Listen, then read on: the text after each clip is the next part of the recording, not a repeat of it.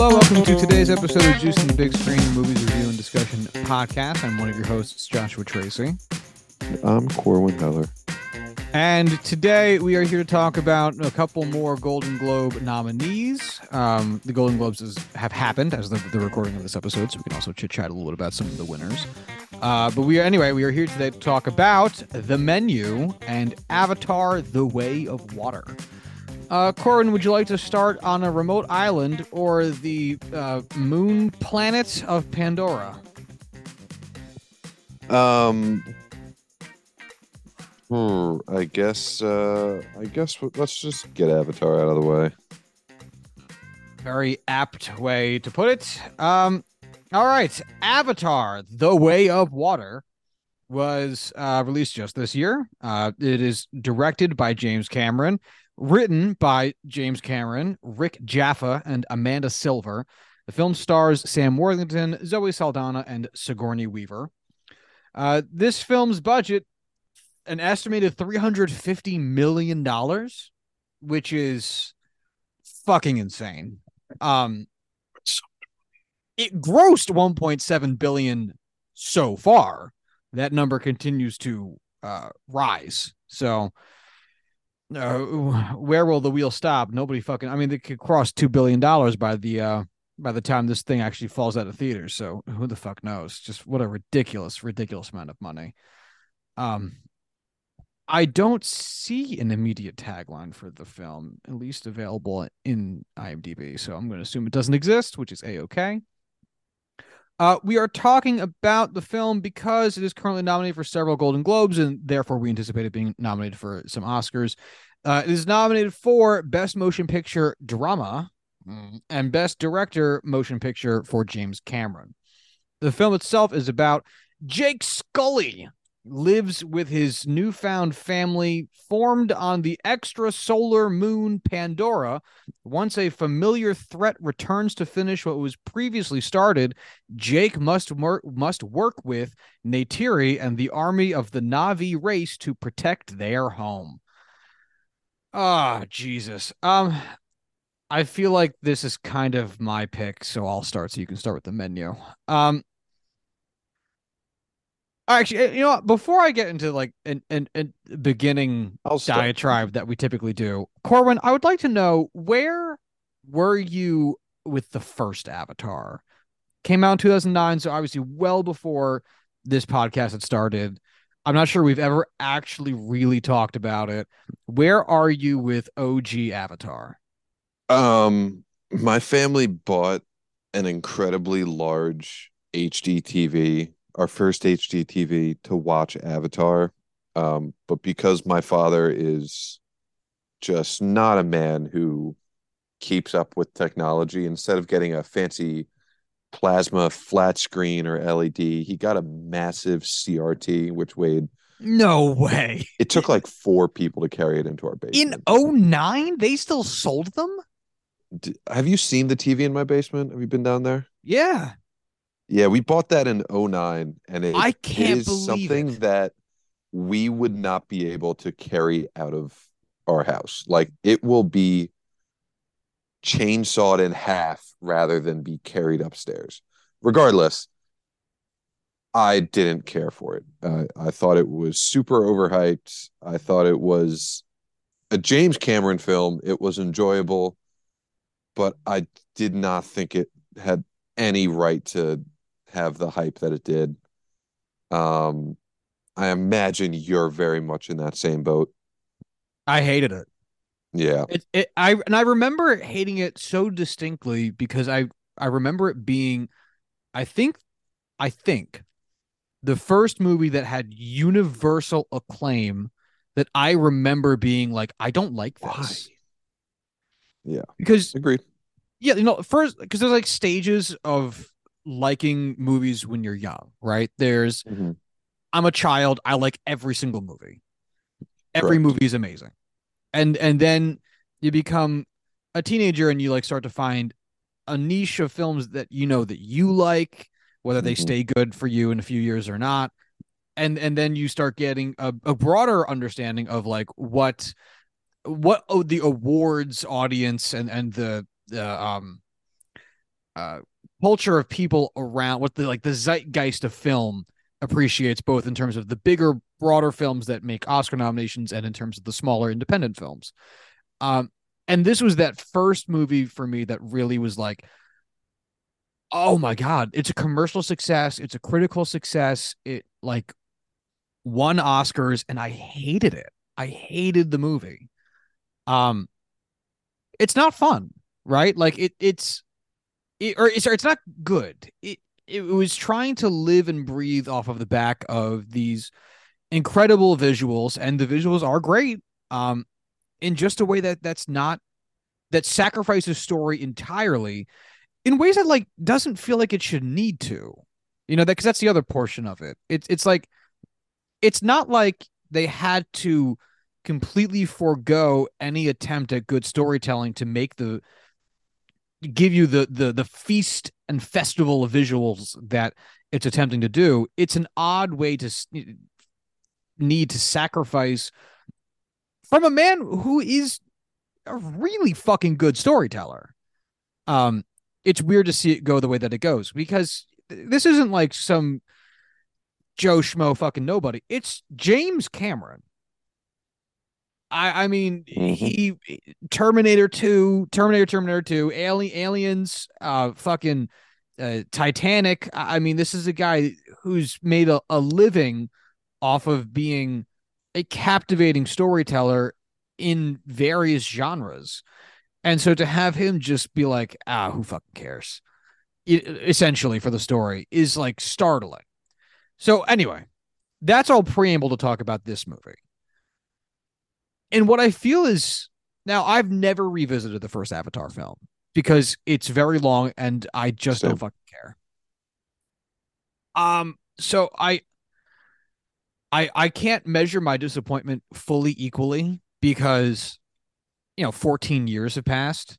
It's a significant amount of time. I don't have all the full recollection of my emotions at that period. Um, and I don't recall fully the events of the first film.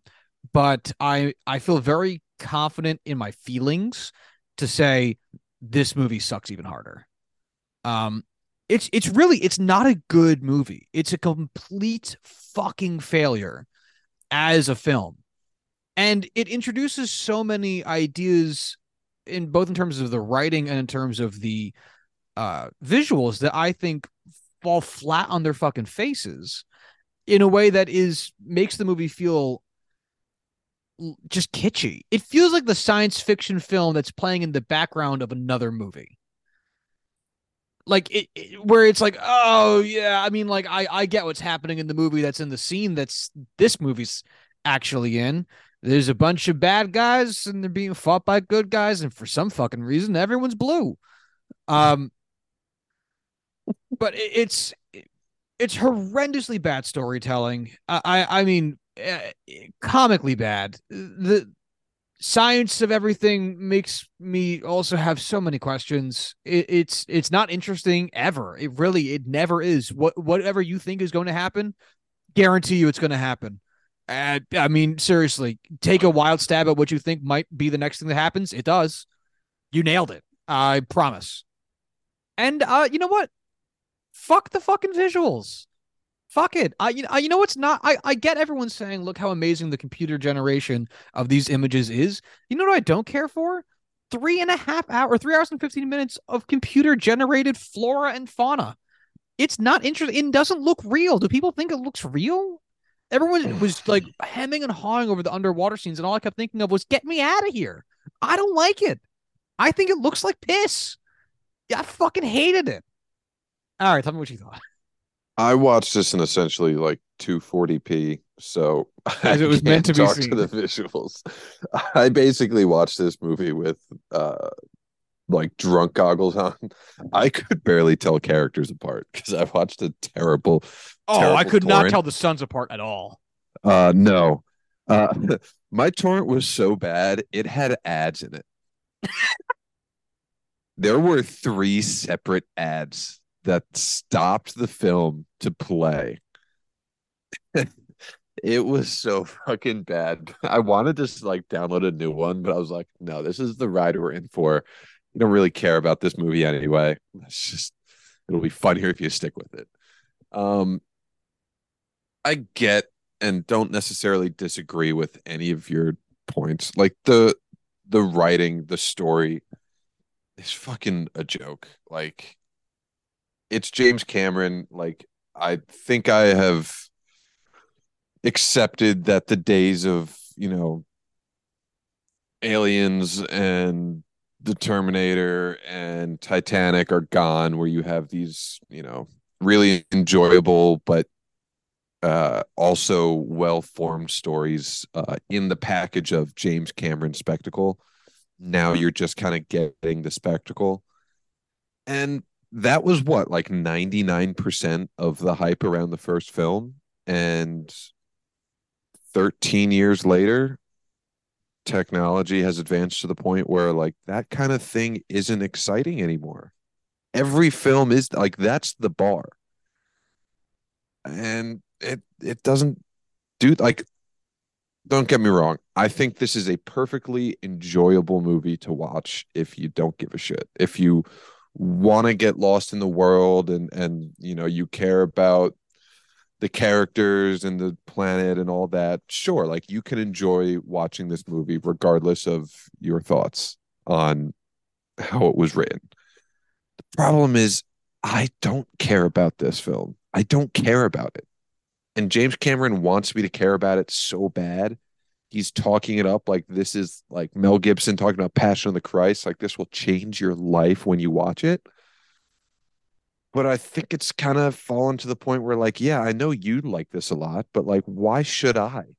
Why why would I care?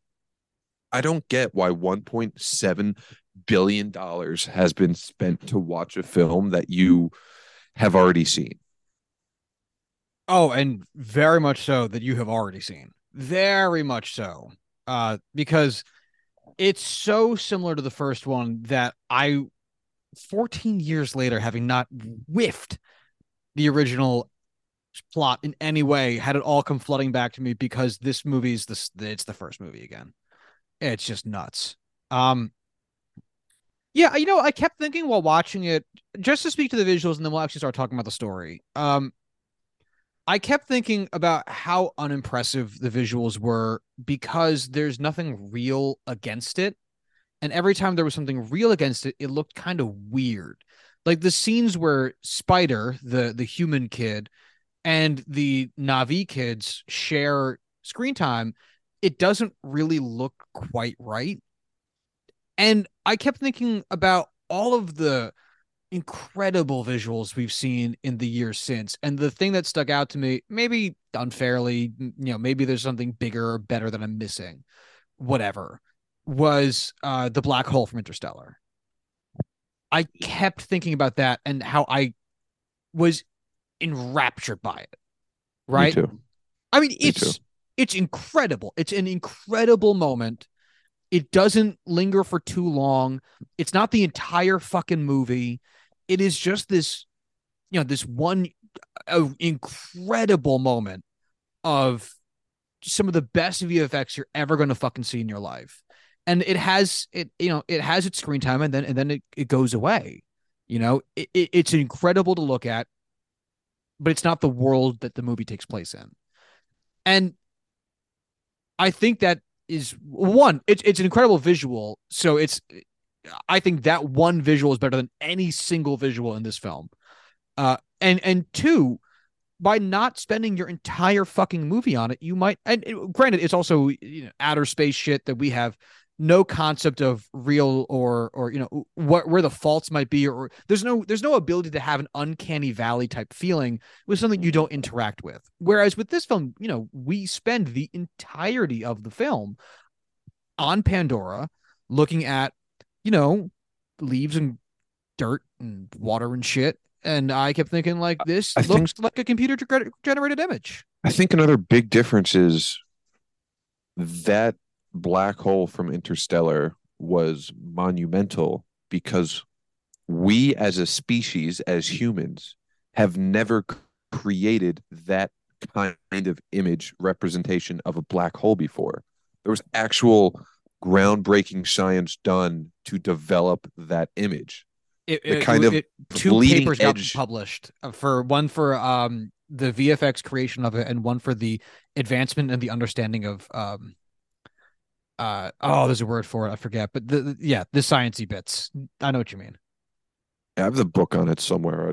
I read it years ago, but that's the kind of leading edge visual um growth that should have three hundred fifty million dollars spent on it. If you're going to spend that kind of money on a film, nothing in the sequel to Avatar is something that could not be shot in real life. Like, you can go to Australia and film the ocean and the reefs and get ninety, ninety-five percent of the style and imagery that you want, and you could use C G I to grow on top of that and add things in if your heart so desires.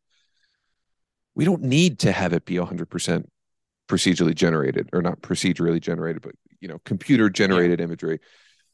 It, if we already know what it looks like using computer V F X, doesn't wow us. You're creating something that we already have a better visual interpretation of, rather than something new. And I get that it was very, very leading edge in two thousand nine, because it was. It's not anymore. It it's like if the Cowboys came back and they're like, hey, we're going to ru- the same offense we ran in, in nineteen ninety-five, and we're going to go back and win the Super Bowl, and they spend three hundred million dollars to do it. Great. That's a huge thing. A lot of people are going to care about and spend a lot of money to watch. It's not new. No, I, not you're new. one hundred percent right. It, it's no longer the cutting edge, and to that effect, it has to compete with. If you go and, and watch, I'm going to sound like such an old crotchety fucking man, whatever. If you go back and watch like The African Queen, which also takes place in, you know, large jungle atmospheres, or you go back and, and watch um, uh, Apocalypse Now, which has lush jungle atmosphere or, or, or uh, set, like, you're going to have a sense of awe around the the environment. You know, the, the the way that the jungle is shot in those films is incredible. You know, and speaking of underwater photography, like, it's existed forever. There's a, I mean, one of the best bits of underwater cinematography I've ever seen is from nineteen fifty-five's The Night of the Hunter. You know, like, it, it's also not new. And it's not even new to James Cameron. He has a ton of underwater shit, you know? So, like, for everyone to, I don't know, for people to be losing themselves in what is essentially computer generated versions of things we have real life versions of that are infinitely more impressive. Like watching a Discovery Channel or a, a Animal Planet thing on actual whales is going to look so much better than this, because oh my it's God, not going to yeah. be the uncanniness of it. And when you watch, you know, a documentary or or something that was shot in the world that we live in, not Pandora, there is that sense of awe where, oh my God, that's something that exists. Like, that's real. Like, that's something that we share a planet with.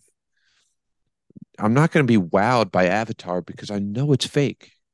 And it doesn't matter how good it looks. Knowing that it's fake and isn't real is always going to take away from the fact that, you know, it's there. Like, Star Wars is fucking blows my mind, especially when I was a kid and I first watched it.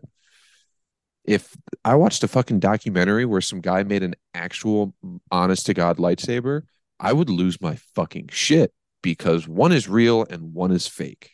And it doesn't matter how cool it is. If it's fake, you know, it's fake, and it loses a fair amount of that. Wow. Yeah, one of the things that Star Wars also, you know, where, where it can find its success and its impressive visuals even to this day is that it has the ability to present to you something that you don't have a familiarity with where you're going to compare it. You know, you're not going to like a have... screen wipe. Yeah. Oh, I, I meant more like, you know, the uh, ship that crawls across the beginning. the screen at the beginning. You know, like, you don't have a frame of reference for that. Most people, you know, most of us don't have a, any kind of up close interaction with this was a spaceship, you know, so to see it, something like that crawl across your screen is going to feel impressive as long as it looks real enough to where you can convince your eyes that it's real. Whereas again, like looking at a plant or, or an animal that isn't, it isn't really there. That's going to be tough, you know, like, because we have a comparison to make, and the second you can make it and it doesn't quite line up, it's going to look off, which this film does a lot. Anyway. Especially if you watch it as a camcorder recording uh, from a movie theater. Especially. Very off. Uh, for reference, my my viewing experience was in theaters. Uh, five of those dollars, uh, five of those one point seven billion dollars are mine. Um, shout out to your local God, you capitalist whore. That's right. Well, technically, my money goes to support a nonprofit, so eat my dick. Um, yeah. Uh, but it was a regular two two D experience. No no, no three D. Um, no, it wasn't a high. The, Did you the see the first one in three D? I actually, you know, what's funny? I don't remember how I viewed the the first one. I do not remember if I saw it after it had hit um, D V D. I don't remember if I saw it in theaters. I feel like I must have seen it in theaters I, because I don't think I ever watched it on T V. So I must have seen it in theaters, but I don't recall seeing it. If I saw it in three D, it doesn't stick out to me. I'll put it that way. Honestly, the more I think about it, I don't know if this is uh, Mandela effect, but I feel like I did see it in three D. But well, the whole story of me buying the like, T V would make sense. That was also a big deal at the know. time. three D was having yeah. a huge moment in two thousand nine again. The ebb and flow of three D as a viable. How happy are you that that, you know, with three D T Vs and everything that they were advertising and tried to push, like, how happy are you that those did not catch on? So stupid, man. They were so, I mean, the, the three D T Vs, three D T Vs, and at the same time, the curved T Vs. So dumb. Curved, curved T V computer is, monitors are awesome. Totally fine. And you know, because it makes sense. One person is looking at it, so you can have a position at an optimal angle for just you. I mean, could you imagine trying to all gather around a T V that is inherently inhibiting your view if you're not directly staring at it? So dumb. Anyway, anyway, we have to prevent this from being a three-hour long podcast. No. Let's, Let's talk, talk about, about all of the things we hate in modern consumerism. There's so many. But let's let's talk about the actual plot of this movie. Um, so so basically, uh, Sam Worthington, who feels the need to remind you that he is also still alive by being in this movie, um, does a lot of V O work. Do you remember if there was V O in the original? I had that thought too while I was watching. I don't think there was. Yeah, because it felt it felt like you I was watching a teen drama. You know, like there might as well have been a record scratch. Like, I bet you're wondering how I got here, because tonally that's where it's at. And then the voiceover basically says that. Um, and it, it I just want to talk about this one moment at the beginning, because it really like it was not a good starter for me for the film. It immediately made me hate the movie as much as I was expecting to, which is uh, Jake gives us a whole big long intro to the. the world and the characters. It was very much so a welcome back to Pandora kind of thing. Um, and he caps it off by saying uh, how well he's been speaking Navi. And, you know, he's, he's, he said, basically he's just something to the effect of uh, I Navi has become so natural to me. It all sounds like English. And everyone was speaking Navi in that scene. And all of a sudden the, the Navi language dissipates back into English. And the rest of the film, we are to assume that the rest of the film is them speaking Navi, but we hear it as English. I hated it. Um, just don't care that much. Just, hey, this is a stupid movie for stupid people. Fuck well, it. It's wild because it feels like James Cameron was like, I want to have a language. You know, Tolkien had a language. Um, George, what's his face that, that came up with uh, Star Trek had had had a couple languages. Like I want to have a language. And so he spends this time to make a language. There's clearly a language. And then in the opening scenes of the movie, he's like, yeah, I made this language, but honestly, bro, fuck this language. And just throws it away. I mean, could you imagine if every scene in like Lord of the Rings where they're speaking Elvish or or Dwarvish, they just go like, ah, it's English, but like, you know, you know what language they're really talking. If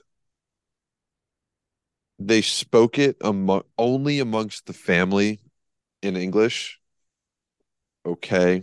If they didn't say anything, okay, probably wouldn't notice that much. But the fact that they tell you, I feel like they don't respect me as a viewer because they had to instinctively make that clear so someone doesn't get confused halfway through the movie, when I don't think anyone would get confused about the language they're speaking because it's right there. And it was I think so unnecessary. Yeah. I, I think that's the movie speaking to the lowest common denominator. Like they are They are here to make one point seven billion dollars, and there's going to be a whole bunch of idiots really who watch this movie because I mean, if you liked it, you you are one. Fuck you. I really hate how much of the you know the majority of blockbuster films these days are like it is a rare occurrence to not have that be played to the lowest common denominator. Uh-huh. And this is a, a a startling example of it. Um, and I, you know, while we're talking about language real quick, I want to nitpick something uh, because it, it did bother me throughout the film. And, and this is the type of thing where like, maybe it doesn't matter much if this was like the only flaw. When we're talking about a movie that is not a pleasurable experience because of story and because of the characters there within, it did irk me throughout the film as a pretty weird gaffe, which is Sigourney Weaver's character. So Sigourney Weaver dies in the first one, but they were like, we got to get the whole gang back together. So what are we going to do? I got it. She has a kid. How did she have a kid? Great question. We don't know. Are we going to answer it in this movie? Nope. Um, so she has a kid, Kiri, which throughout the entirety of the film, I thought they were saying kitty, like like a cat, like a kitty cat. Mm-hmm. They were not. It's K I R R I, I think. Two R's. I think it's a double R. Um, no, one R. K I R I. Kiri. Um, Kiri does not have an accent. Everyone else of the Navi children has an accent. Kiri does not. Why? Uh, I don't, probably because uh, the actress uh, had a terrible accent, I'm going to guess, and they were just like, fuck it. Uh, because plot-wise, I have no, no explanation. And I that's the thing that... Because it, it bothered me because uh, we've been missing fourteen years, right? And this film doesn't backfill it. It, it, it, this is James Cameron's Before Sunrise or Before Sunset, whichever one came second. Jeez. I think it's Before Sunset, right? It's it's fourteen years later, and we're not, and we're picking it up as though fourteen years have passed, right?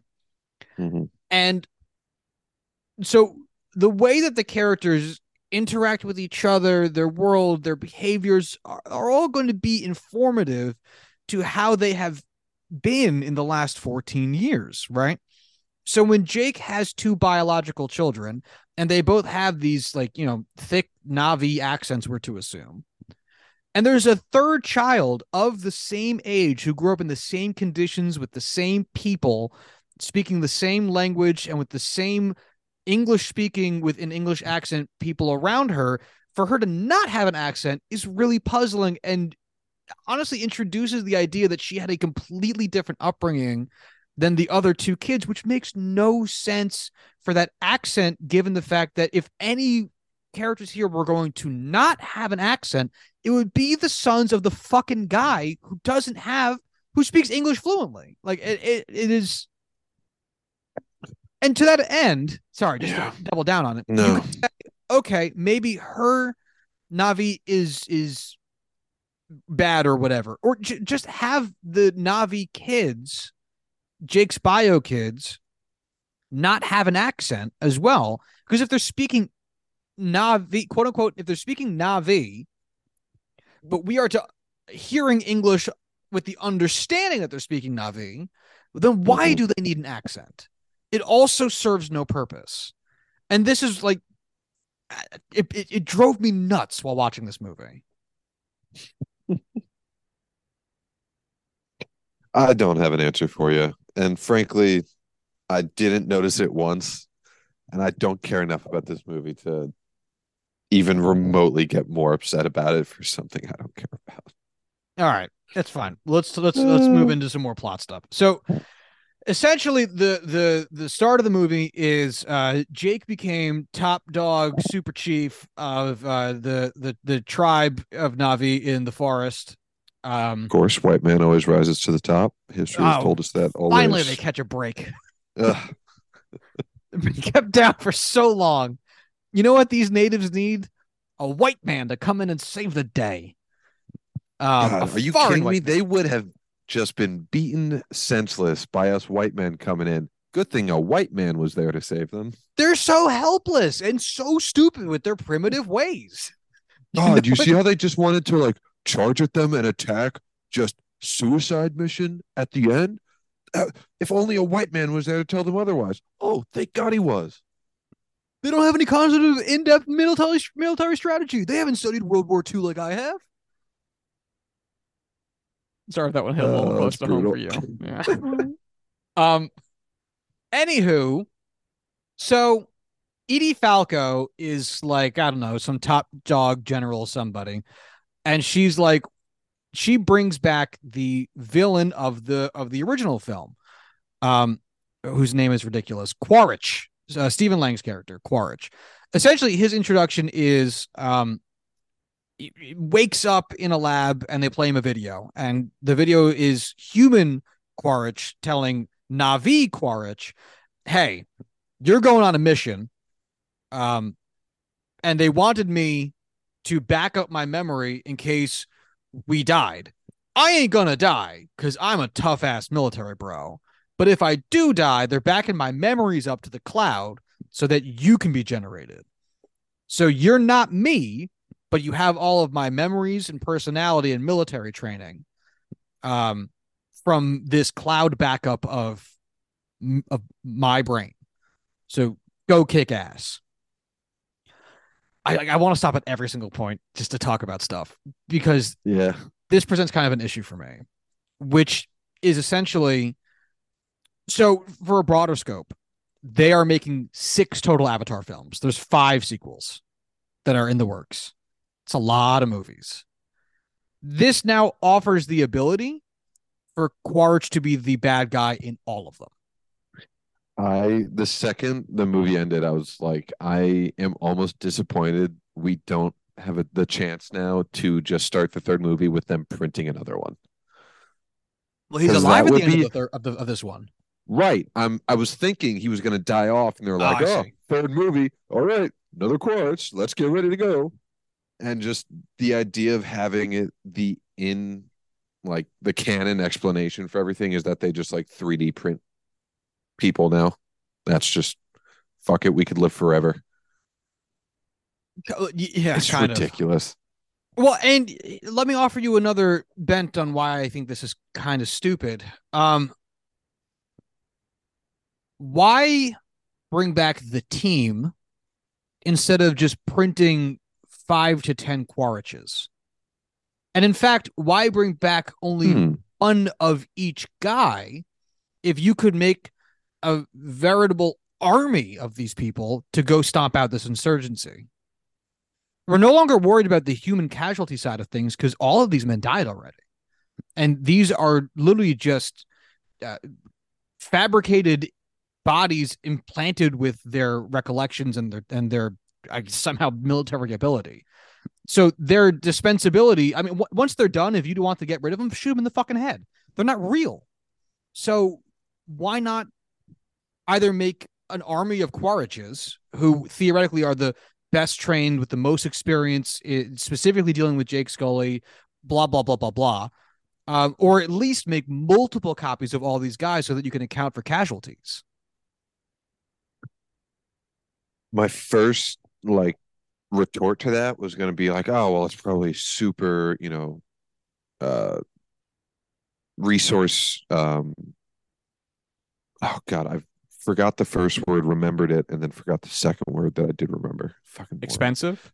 Uh, yeah, just how much it would cost to actually print a Navi person. Like, I'm sure that takes an incredible amount of resources, but remembering how the U S military works now, that's literally of no concern whatsoever. They just get whatever they want. I don't know. It, I have to imagine it was just so that if you solve all the problems in the first sequel, what are you going to do for the next four? Um, I'm, I already see the Fast Five just, um, growth on the just what they are going to use to fight the Navi, because of course the protagonists are always going to get stronger and gain allies and all of that. So just, yeah, obviously by the end of the sixth film there's going to be an army of Navi fighting against them that are wearing U S uniforms. The the the Dude. rotation of of Pandora around whatever sun it orbits is going to change from the sheer weight of all of the quaritches that the planet is having to deal with.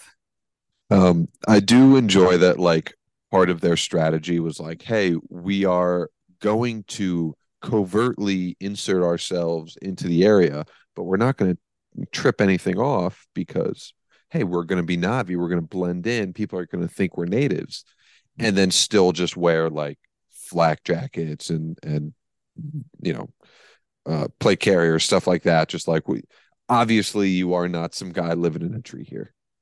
You don't well, really that fit. And they get printed into the Navi bodies because, as Edie Falco says, uh, you know, we got to fight fire with fire, essentially, right? Like, you, you've got to, we need you to have all the same physical capabilities of these more advanced peoples in terms of their, um, you know, physical abilities. If I'm repeating myself, but whatever.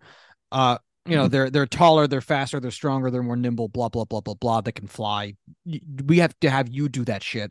And then they go out there with guns and basically don't use the the bodies that they have in any advantageous way at all, except for the one scene where Quaritch flies and then gets, like, shot down the second he gets to Waterland. Like, literally, like, they go out there and they're like, all right, cool, still got my guns. Like, it doesn't come into play in the slightest. And to that effect, you would expect, this is one of the other things that surprised me about the film.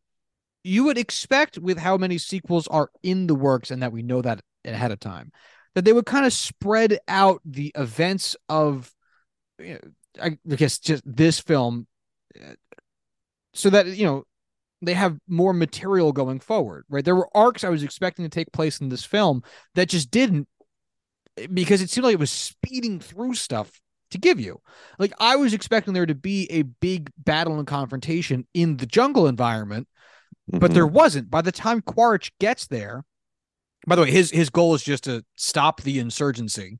Um, that's, that's really, yeah, that's all E. Falco really tells him to do. There's insurgents, go out there and kill them. Uh, by the time he gets to to, to Tree World, uh, everyone's like, boss ain't here, you know, like, he fucking left. And then he's like, oh, okay, cool, I guess we'll go go to Water World now. Um, and then that's kind of it. And it almost feels like, oh, I was expecting there to be a battle here that results in people picking up the pieces and going to Water World. And instead, Jake is just like, he bequeathed his title so early in the movie, I was like, whoa, I don't know what's happening. You got punched in the chest and then, like, knifed across your nipples and then, like, tap danced out into Water Planet so goddamn fast. I definitely uh, had a thought of, like, man, I should figure out what the fuck just happened. But it's like, yeah, no, we're, like, thirty minutes into a three and a almost three and a half hour film. There's gotta have to be more context that comes, and we're just gonna power ahead. And frankly, I I don't I never figured it out. I don't know what that whole spiel was. So his whole deal, from what I gathered, was they're going to come for me, the military, and they're never going to stop. And I don't want to put my people at risk, so I'm going to leave. And I think that would lead one to say, okay, that makes sense. You are sacrificing your home and stability for the greater good of your people. But then he follows that up with immediately going to another tribe. And so if you're going to say to me, the military is never going to stop pursuing me, I'm constantly going to be the subject of their the, their attacks, uh, of their military advances, the, their want to kill me, I need to leave my people so that they can be safe. But I'm going to take refuge with these other people. All you're saying is, fuck these people. They don't matter fucking at all. Additionally, you are supposed to be this great hunter, right? And Neytiri is supposed to be this great hunter. Your kids are good hunters. We have scenes of them, you showing us that how much they've been developing as hunters and they fly real good and all this type of shit. You're telling me you can't fend for yourself somewhere the fuck else? Like, he comes to the water planet. I keep saying planet. It's not a planet. He comes, keeps coming to the water tribe, a la Avatar: The Last Airbender. Like, hands uh, on hands and knees, groveling. Like, please take us in, making it sound like, because if we if we have to go into the world on our own, we're gonna die. And it's like, don't you have survival skills at this point? It, the whole yeah, thing those, felt so strange to me. Those kids also seem to have just not a great uh, survival instinct as far as, you know, making good choices that expert or, you know, young but being trained by expert hunters hunters would have. How old did you think that they were? Um, oh, uh, I imagine like seventeen, fifteen, thirteen range between the oldest and youngest. That's about what I was younger. thinking too. Yeah. I heard someone say the other day that he thought that they were like in their twenties, and I was like, oh, no way. They're definitely kids, but it made me think about it. Yeah. It's like um, such a natural cutoff because, like, at least most people, you know, the interpretation of what you expect a twenty-year-old to be able to do. It's like, all right, they a twenty-year-old should know better than all of that shit. Like, eighteen is right at that just universal sweet spot of how old everyone is at, you know, roughly this what's being asked. I feel like at this point we should talk about Kate Winslet's performance. Um, because this is where we meet her as the queen of the water people. Um, sure. In what is one of the most unhinged performances I've ever seen in my life. Yeah. And it, it, it, it, I guess it kind of can't be racist because these people are blue, but man, it fucking feels racist somehow. With her affecting like some some kind of tribal-esque accent and just screaming all of her lines like a banshee. It just was nuts. It was fucking nuts. I'll tell you what, I didn't actually recognize that it was Kate Winslet because, again, I was watching a very poor quality torrent. Uh, but I do remember feeling, wow, this is kind of uncomfortable the way she's yelling at me. Like, it doesn't feel right. Like, I don't know what's off about it, but this feels wrong. And I do now realize, oh, this is this is kind of like what blackface used to be. Like, it, this it, is it, roughly the same thing. I mean, and especially because this film is a very, much like the first one, is a very ham-fisted presentation of James Cameron's worldview, in specifically in regards to the treatment of Native Americans. And mm-hmm. It's one of those tough things where, like, the film is right. You know, like, James Cameron's worldview in this respect is absolutely right. Like, mm-hmm. White people came to America to conquer the people and to take resources back to their homeland, with complete disregard for the how it affected the the, the natives, um, killed them off wantonly, forced them into slavery, which isn't shown so much in this film, uh, and you know didn't care about how it affected the uh, environment and the environmental impacts, which also come into play here. You know, there there's the bit on whaling that's in this film, all that type of stuff. Anyway, I say that to say that Kate Winslet, because we are to read the Na'vi as a a, a, a presentation of what we understand of as Native Americans, right? That that's the the uh, reading of it. I, I'm losing all my words today. Uh, it I know feels I feel. like it feels like Kate Winslet is doing a native voice, and because the character design is presenting very native, it you're right. It feels kind of minstrelly in a really uncomfortable way. Yeah, uh, looking at like pictures of the character, it's also like it feels weird having an incredibly white woman doing this. Not just like, hey, it's just a Caucasian white person, like random whoever. Like Kate Winslet is very, at least to me, like highbrow English society. That you mean like her character from Titanic makes it worse? Yeah, yeah. No, you're one hundred percent right. Like, yes, that is the everyone's understanding of Kate Winslet. Mm. And speaking of race, I, I wanted to make another thing because I, they must have used the, the term sky people in the first one. I I don't remember it, but they they, they must have, right? I kept thinking Probably. to myself watching the movie, call them, call them white people. I don't know why we're avoiding the word. You fuckers are blue. You know what you don't have? White people, or whatever your anagram for people is.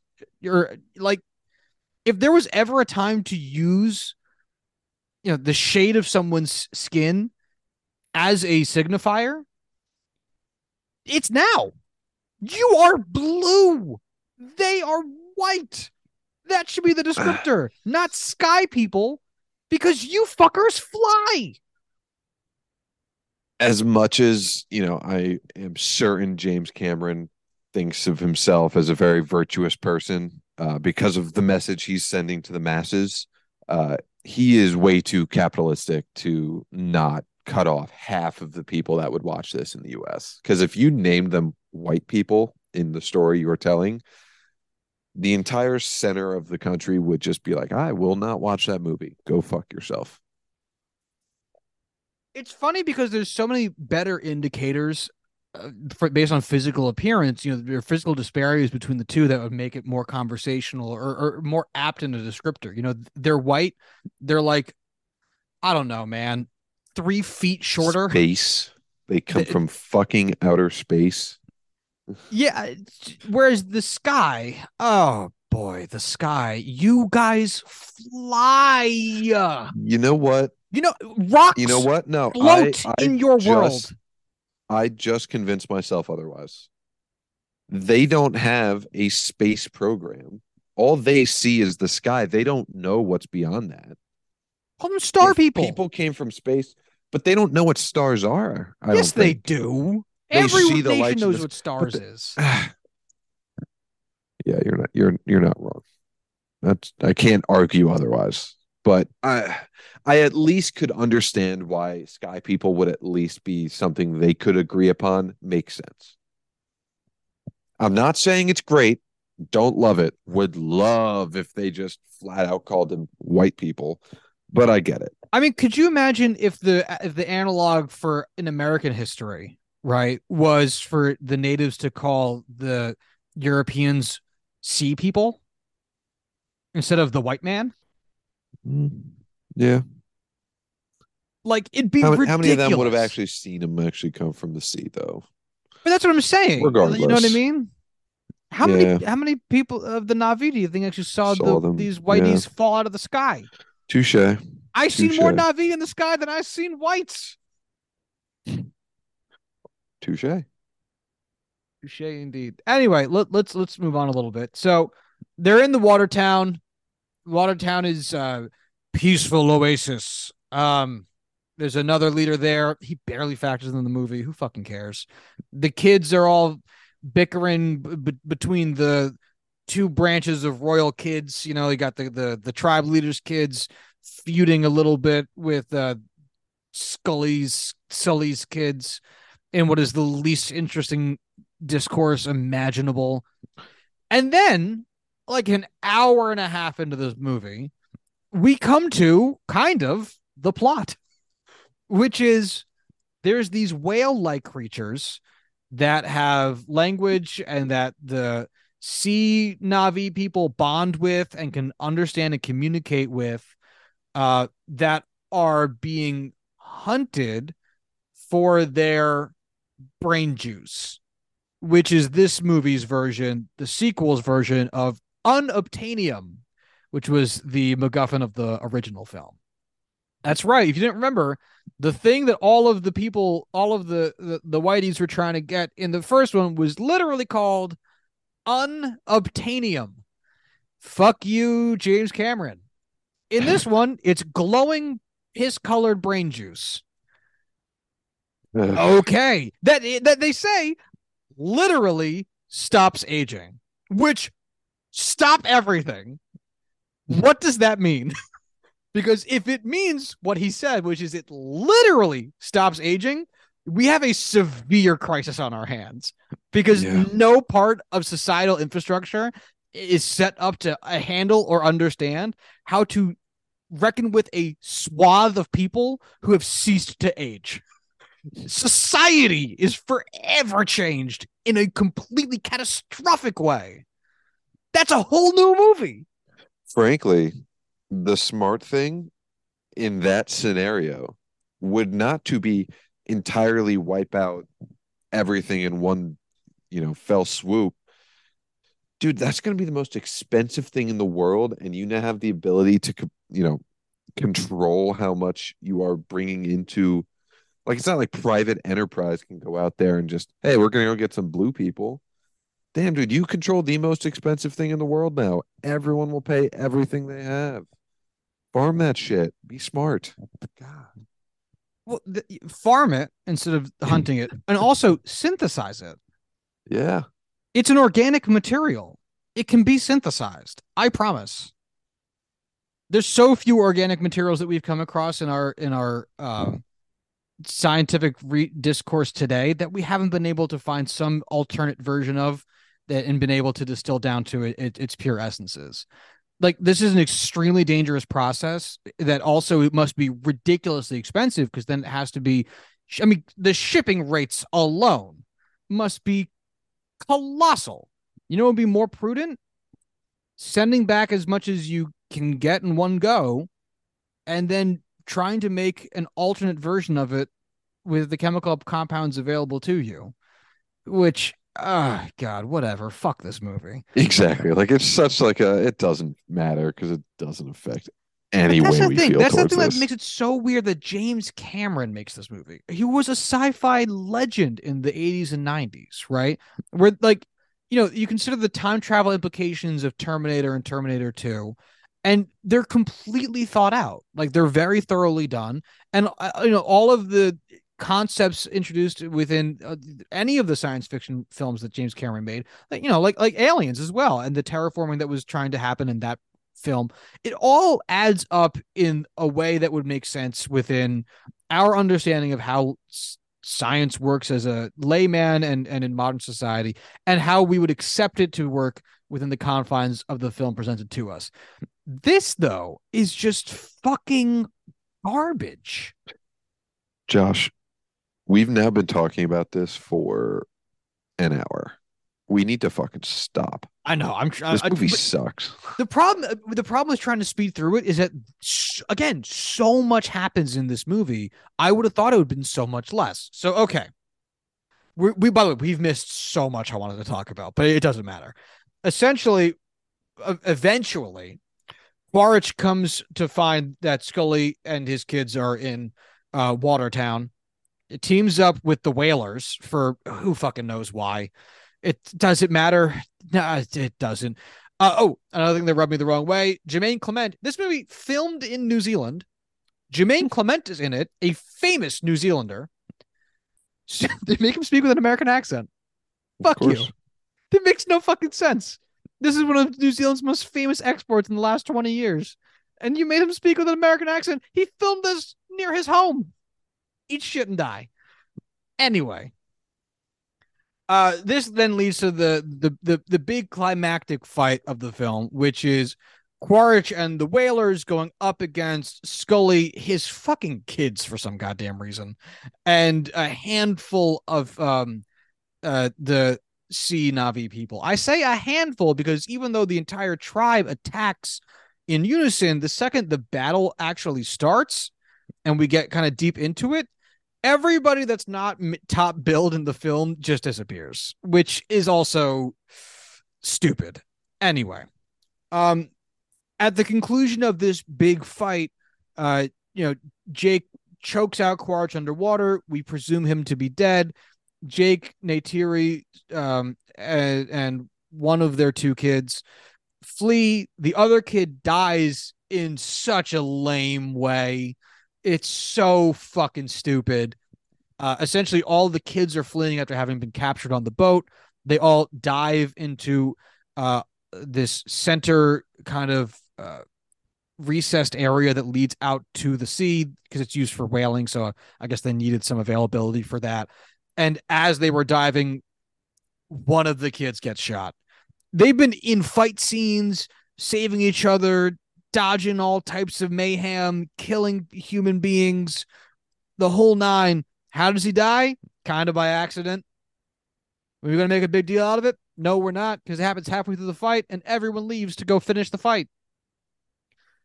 Anyway, they go get his body at the end and bury him in, in the, the sea graveyard where the ocean eats his body. I don't know how to explain it better than that. Um, Spider saves Quaritch, as Quaritch is his dad. Um, Spider having conflicting feelings throughout the film.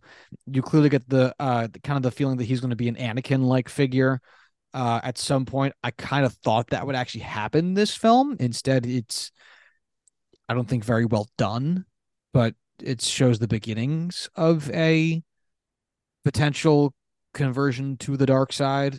Um, as again, this film is just a ripoff of other movies, and that one's just a Star Wars thing.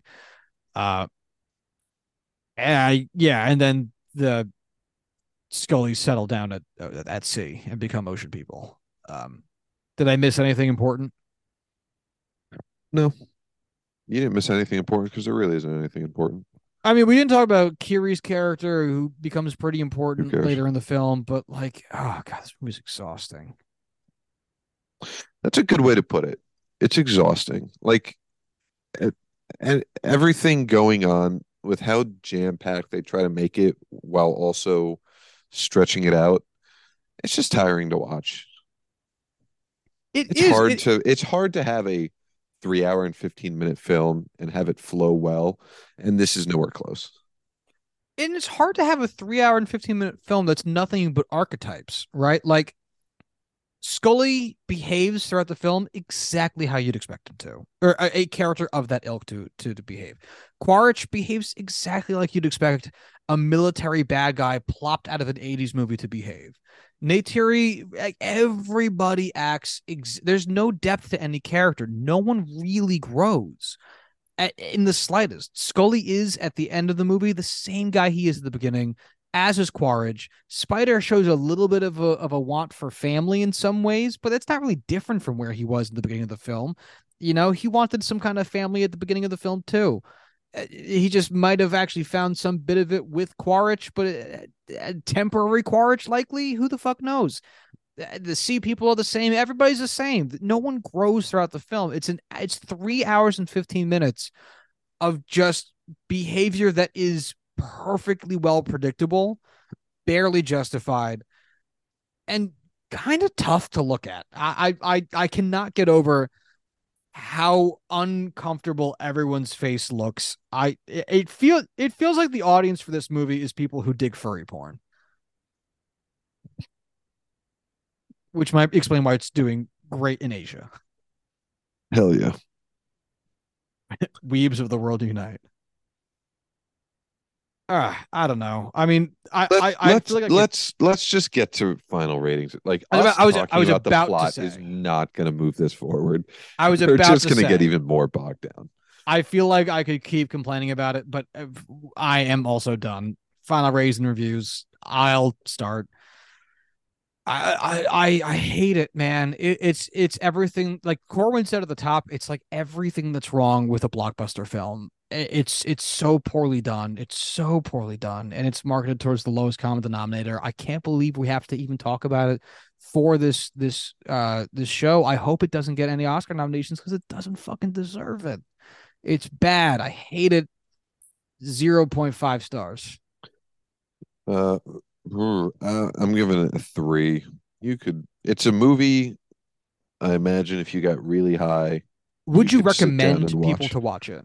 No, no. Um, that's why I'm giving it such a low rating. That's it, fair. For three hours and fifteen minutes, it's got to be a good fucking movie for you to recommend it. I feel like a three, though, for me, at least with what I've done. Like, it's not one I would recommend, but I can't tell you just to straight up not watch it. I know people will find it enjoyable.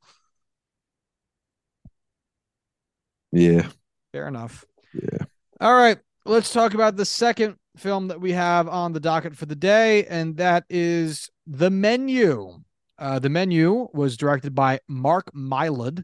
It was written by Seth Reese and Will Tracy. Film stars Ralph Fiennes, Anya Taylor-Joy, and Nicholas Holt. Uh, the film had an estimated budget of thirty-five million dollars and a worldwide gross of seventy-six, and it is also, again, in part a streaming film. It is currently on H B O Max. Um, the film had a tagline of "Wonderful surprises await you all." Eh. Yeah, not great. Yeah. Uh, we are talking about it because it is a Golden Globe nominee, nominated film, I should say. Uh, it's nominated for, or it was, it didn't win either because we now know this. The Golden Globes for the other day.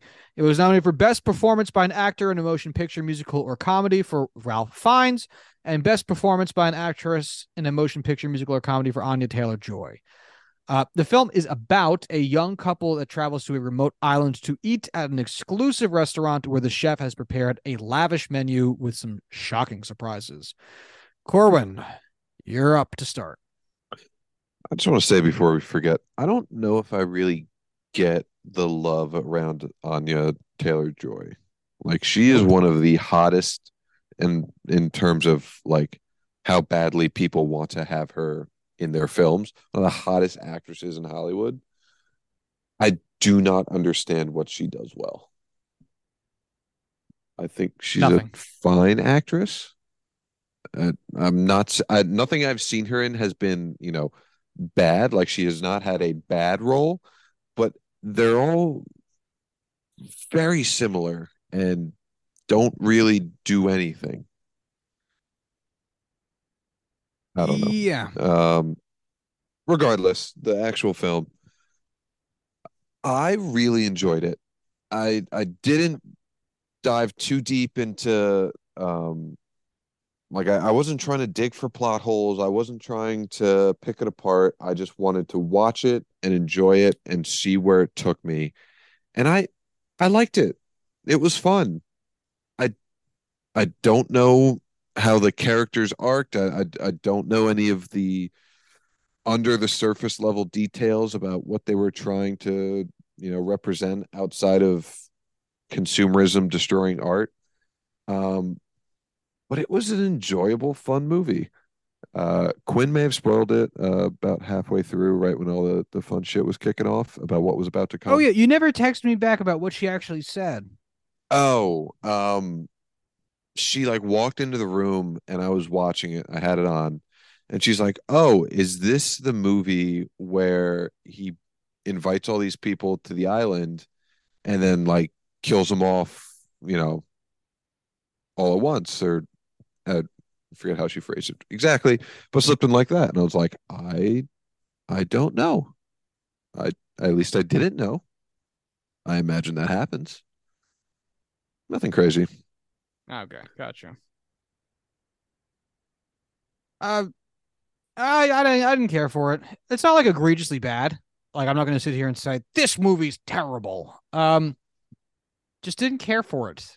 Uh, I kept waiting for the movie to get interesting in either a motivation or in a kill sense.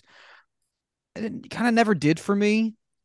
Um, and maybe that's some desensitization because of all of the extremes of, you know, with V F X or the, how extreme horror movies can get and or whatever. But yeah, it, it was just kind of unsatisfying. I found Nicholas Holt's character to be lame. Obviously, you're supposed to dislike him, so you he know he's so, an annoying character. He but he's just so lame, fucking unlikable. But I don't even mean like that. Like it's just like, uh, okay, like I, I, I get who the character is. You know, like yeah. I get it. He's he's a foodie who can't actually cook anything, but. Oh, okay, like I'm supposed to care about that? The uh, fact I, that Anya Taylor-Joy's character was revealed to have been paid to come made me so relieved that he like doesn't actually have the game necessary to land someone like that in the real world. Well, clearly he had had a girlfriend prior to her. Um, yeah, but she could have been, you know, the worst. Sure. Yeah. Uh, so the basic plot of this movie is that people start showing up. Uh, we basically enter into the film as they are um, boarding a a boat to an island where uh, they get toured around by Hong Chao. This will be this, this will be one of two Hong Chao films that we talk about this uh, in the next few weeks, as she's also a uh, supporting actress in The Whale, which is a mm-hmm. Golden Globe nominated film and will likely be an Oscar nominated film. We'll see. Um, anyway, Hong Chao shows them around. Uh, it you get the feeling of it's all very sinister. Um, like they spend this time in the smoke shop, and it's that's the thing. It's like the, that feels like a build up for a payoff. That smoke shop, smoke room thing doesn't matter. Literally nothing. Doesn't matter at all. In fact, uh, why are they doing it? The chef and all of the chefs are planning to kill themselves that night. Why do you have anything in there? Yeah. What's the point? Um, yeah. Anyway, then they get down to, to dinner. And, you know, we get a feel for the, some of the characters. Um, is the, the food critic who's meant to be like, you know, some devilish like Pauline Kael's type type character, and and her doting um I forget which what his actual title was. I think he was uh bottom bitch. I actually don't know. Maybe he was like an ed- uh, oh yeah, he's an editor. I see here. He is an editor. He's her editor. Um a, a pair of regulars, uh movie star and his assistant, three business dudes, the head chef's mother, and then again our our foodie and uh, Margot Mills, the prostitute he hired to be with him for the day. Um, I don't know. the the The plot of this film is pretty straightforward. As the courses progress, the tone gets a little bit more sinister. Um, I'll say before we move on, I don't think any of the other invitees I cared for. Like, it was kind of uh, the way you felt towards the characters in Don't Look Up. Like, they are such caricatures of who they are meant to represent. It's almost like a joke that's not funny. Um, I thought it was a little better, but I... It who cares? They had no impact on me for this film whatsoever, at least positively. Yeah, seeing um Arturo Castro play straight was really off-putting. Like, no, you're not. Stop it. um, clearly you don't know who that is, but it's okay. The I don't know him in any other role, but I know who you're talking about as far as one of the. The guy who tries to break the window with the chair. I don't yes. know how else to describe him. Love that fucking guy. What's he Not What's he me. in that you know him from? Broad City, baby! Best uh, show ever made, Broad City. Broad City is the best. I know him from Narcos, and he very much plays it straight in that as well. Oh, really? Interesting. Yeah, no, no good here. I didn't like Have it. You see Narcos? I have not seen Narcos. Very good. I think you should watch it. I've heard good things. We'll see if I get to it. Um. Anywho. So I guess my problem with the movie, uh, first of all, Johnny Legs is in this movie. Um, and you know, if Johnny Legs is going to be in your movie, it's either going to be uh, a blast or not good. He is either in a chaotic film that's a lot of fun, or it's hot garbage. And for that, I love Johnny Legs. John Leguizamo, Johnny Legs. Um, yeah. What's your? I'm trying to think of like the high end of John Leguizamo. What's your like favorite go to? It's not my favorite, but the height of John Leguizamo is probably Moulin Rouge. Mm, interesting. Think.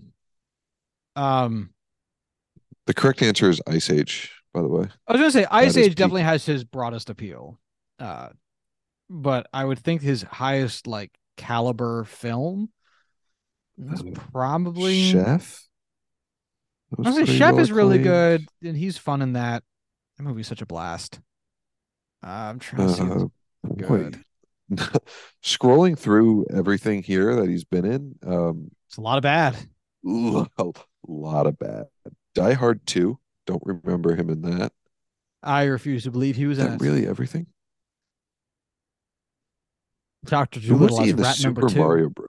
He played Luigi. Holy shit. That movie is incredibly bad if you've ever seen that. Have you ever seen that? Oh, my God. I, I've seen uh, discussions on it. I've never actually seen it myself. Oh, it's really Holy bad. shit. It's so much fun. Anyway.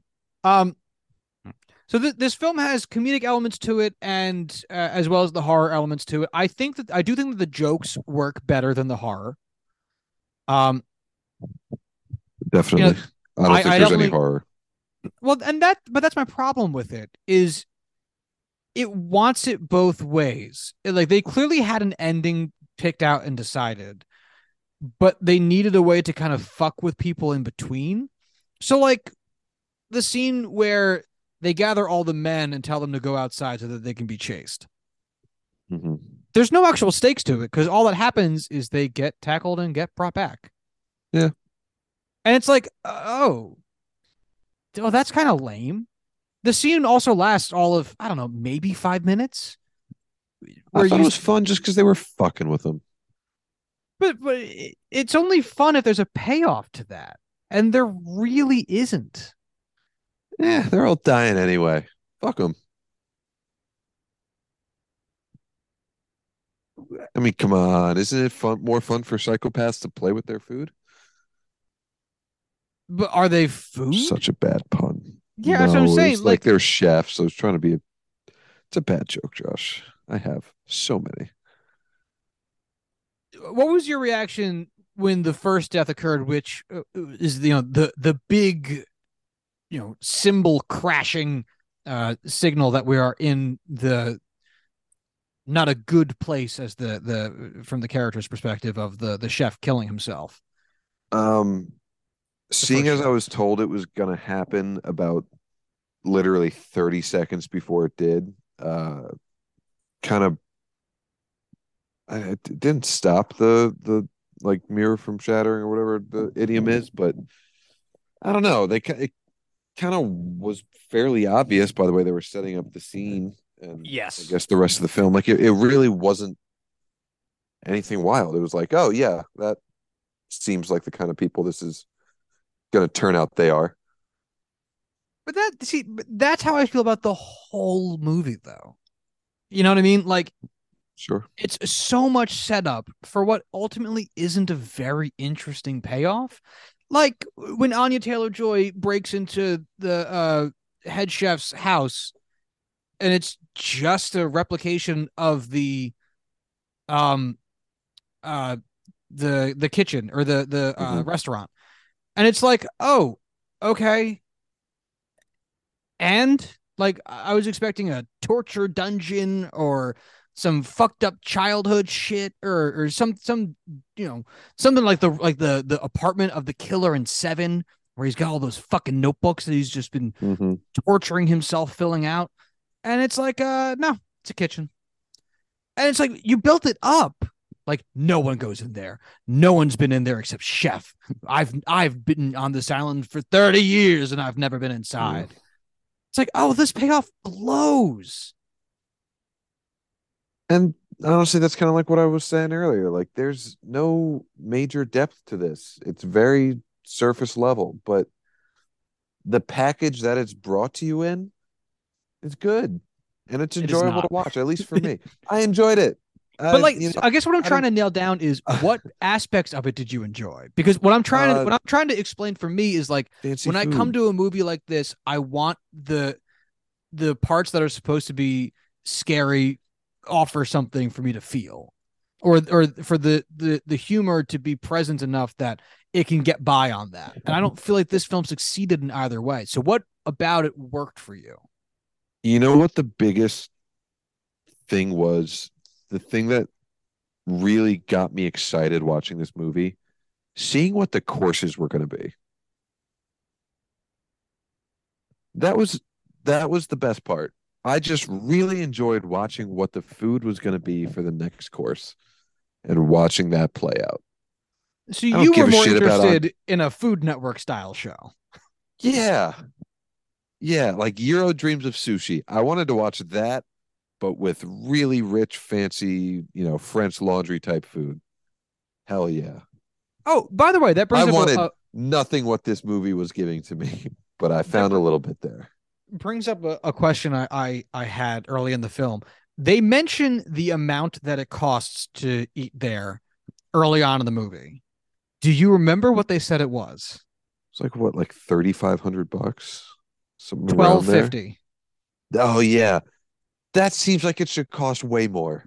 Okay, thank you. I, I paused the movie and was trying to do the math with Cal, and I'm like, if they only host one dinner a night for like, they're not making money. People, fucking no way they're making. There's more chefs than there are patrons. It's insane. That it's was on like an island. A full like five minutes of me not paying attention to the film. Like, what the fuck would their overhead be where they could get away with like a fifteen thousand dollars night max. Max! I, I I did the math to Cal about how your average Chipotle makes like ten times that per day, and she was yeah. blown away. Like, yeah, a Chipotle will make more money than this. Easy. They're, you're packaging this to the, the, the upper echelon of wealth, and you're charging... I've paid more than that for some of the guitars in my apartment, and that's not... The, they're not very expensive guitars. Like, that's not a lot of money. Well, it's a lot of money, but it's not a lot of money for a super duper high end, life changing meal where you have to take a fucking boat to an island to experience it. Blew my mind. Anyway, they really should have made it like a fun number. Like, you're paying, you know what? Whatever. It it made me think. That's the most it made me think for, during the film. Maybe it's a positive. But I was like, they should have made that number like twenty thousand. Something fucking ludicrous. It almost makes sense that if you're getting that for twelve fifty, why that one family would go like a dozen times. Yeah, it's a great it, deal. Absolutely. I mean, bro, I I spent more than that on a hotel for uh, like two nights in New York the other day. Like, it wasn't yeah. fun to have to do that, but it was for a special occasion, you know? And so you do things for special occasions. That's an, an, an amount of money where anyone can go to this fucking thing. That's just nuts. Yeah. Anyway, speaking to, to your point uh, real quick about uh, liking to see what the food was, brings me to one of the things that uh, also grated me about the film, although it is a minor gripe. I hated the editing of this. Every time they would uh, blast up on the screen course three, and there would be like a shot of somewhere on the island, and it was all of a sudden it was shot like a Food Network show where they had like these interstitial title cards.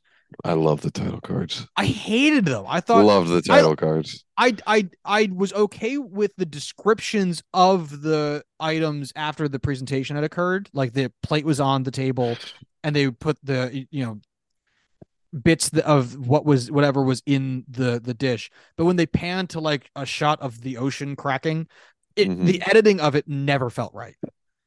It'd be like a hard I'm... cut from like a deep, uh, deep.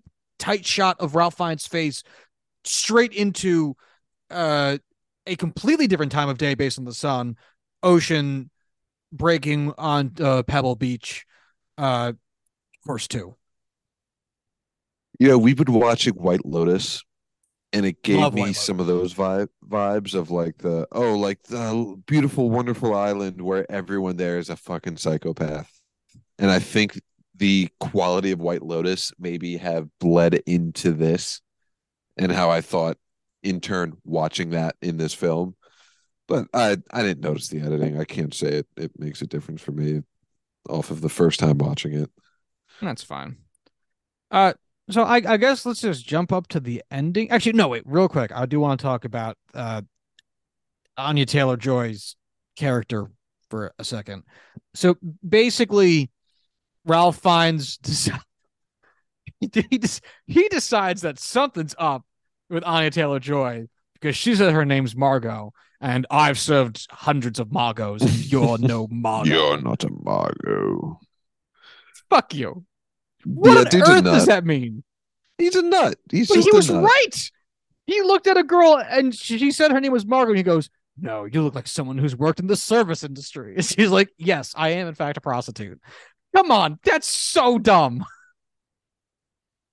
Yeah. Like Ralph Fiennes is playing a man who said he was from fucking Idaho with a British accent. Yeah. He yeah. said born and raised in some nowhere podunk town in Idaho. And he has done nothing to assuage the accent of renowned British actor Ralph Fiennes.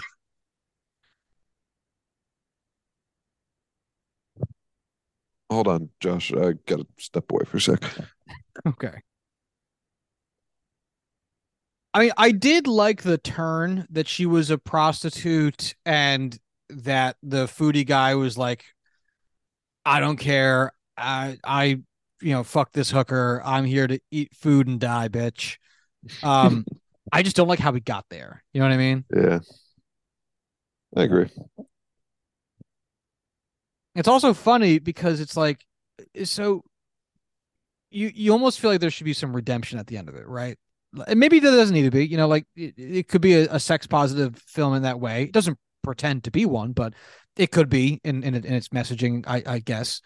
Uh, but one would, you know, think at the end of this, like, oh, she's a hooker, got hosed, you know, is getting out of a near-death experience, and throughout the course of these events is offered the opportunity to leave that lifestyle behind her for something more secure, you know, less risky, with better money, better opportunity, whatever.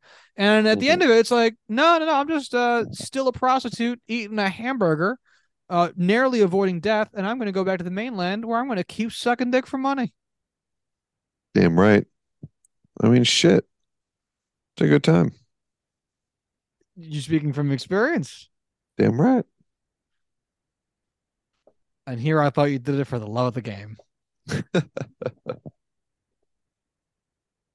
Um, so what do you make of Ralph Fiennes' motivation for the murders? Um, the fact that he was just crazy, I almost enjoyed, because like, yeah, like he doesn't need to be some fucking supervillain. He's just nutty. And I think I'm okay with that. I'm okay with him just being a guy who's just been in a pressure cooker, you know, basically making a time bomb for his entire life.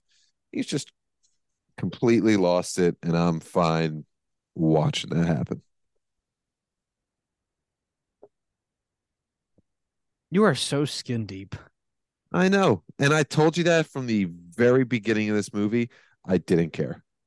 I, I was just here for the fun. I was here for the food, the Food Network movie. The the thing, like I, I'm I'm half in, half out on, on the motivation part of it. Like I, I liked the comedy that they introduced with it. You know, I I, I liked Killing Johnny Legs because like you did a movie I didn't like. And you know what? Yeah. Fuck you. On your assistant Brown, no college debt. Fuck you too. But like you're telling was, me that you have you access. Can't tell me that wasn't a great line. Again, I think the comedy of this so, film worked really well, and it, it like was much yeah. more successful. Um, It was just that it got bogged down in everything else that was terrible about it. Uh, yeah. I, but like, you're telling me that he has the ability to dig up the tax records and offshore uh, uh, accounts, including like the account numbers and balances of these sketchy dudes and their sketchy company, and isn't doing more with that? Like, this is three dudes, and it, Ralph Fiennes even said it. He's he, like, the guy was like, "Do you know who I work for?" And Hong Chao was like, "Yeah, for like, you're just fucking peasants, you know, like knocking them down a peg. You work for a guy." It's like, oh, so you're just killing peons? Doesn't even serve the purpose of seemingly what was your motivation to off them. Doesn't make any sense. Yeah. You're right. Fuck you. I also um, go ahead. No, no, no. You. Uh, I don't have anything. You go. It also bothered me that Ralph Fiennes was like, "You guys could have left kind of whenever. I've done almost nothing to stop you." And then everyone heard that, and then no one tried to leave. Like, uh, Margot gets out, yeah. and then no one gets up to follow her. And I'm like, he just told you guys that basically no one's going to stop you. Hong Chao is fucking Deadsville. She's not here. Try to leave. And no one did. Didn't make any sense. Um. Yeah, I, I'll be honest. Don't remember that specifically, but boy, that doesn't sound great. Yeah. All right. Do you have anything else to say about this? So I guess no, we're... I do not. Okay. Yeah, I can. I can tell. Yeah. The well has run dry for you. Um, oh boy, there's there's no scraping to get any more water out of it. Once it's dry, boy, I'm useless. Uh, I love you. Uh, I hope so. Okay. You start rating and review. Um. Again, I, I've said it numerous times. If you don't dig deep on this, it's a perfectly enjoyable to movie to watch and just not worry about. Um. Uh, I'll give it a three and a half. Um. Uh, I'm gonna give it a uh two and a half, straight down the middle. Like, again, I don't think this is a bad movie. Like, uh, it, it it goes down pretty easy. The comedy of it works pretty well. It's just like, it doesn't make any sense. The the characters are so poorly done. The the the, the darkness of it does not work. Like, but it, again, it's a relatively easy movie to watch. So, yeah. All right. Well, there you have it. Uh, let's get into next week's picks. Um, we are going to continue on with selecting Golden Globe nominations. We're recording this on January thirteenth. Oscar nominations get released January twenty-fourth. So we're eleven short days away from having the actual nominations. So uh, until then, we'll still be picking from the Golden Globes, but hopefully either by next episode or the one after that, we'll have the official list of Oscar nominations. So we can start chiseling away at those. Until then, um, my next pick will be another Golden Globe. Actually, winner, it won Best Motion Picture in the drama category, The Fabelmans.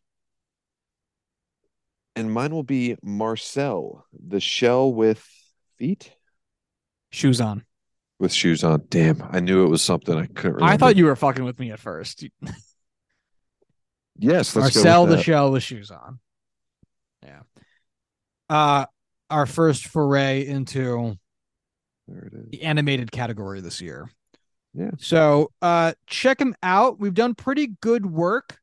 Uh, once we get the Fabelmans under our belt, under our belt, there'll be all the pictures nominated under Best Director.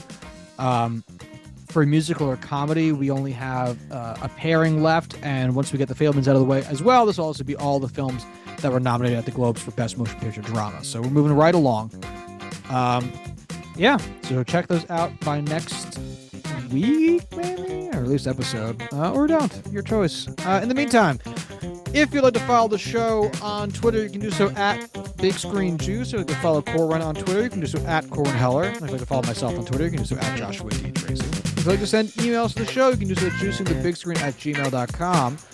And uh, until next time, y'all have a good one. Bye.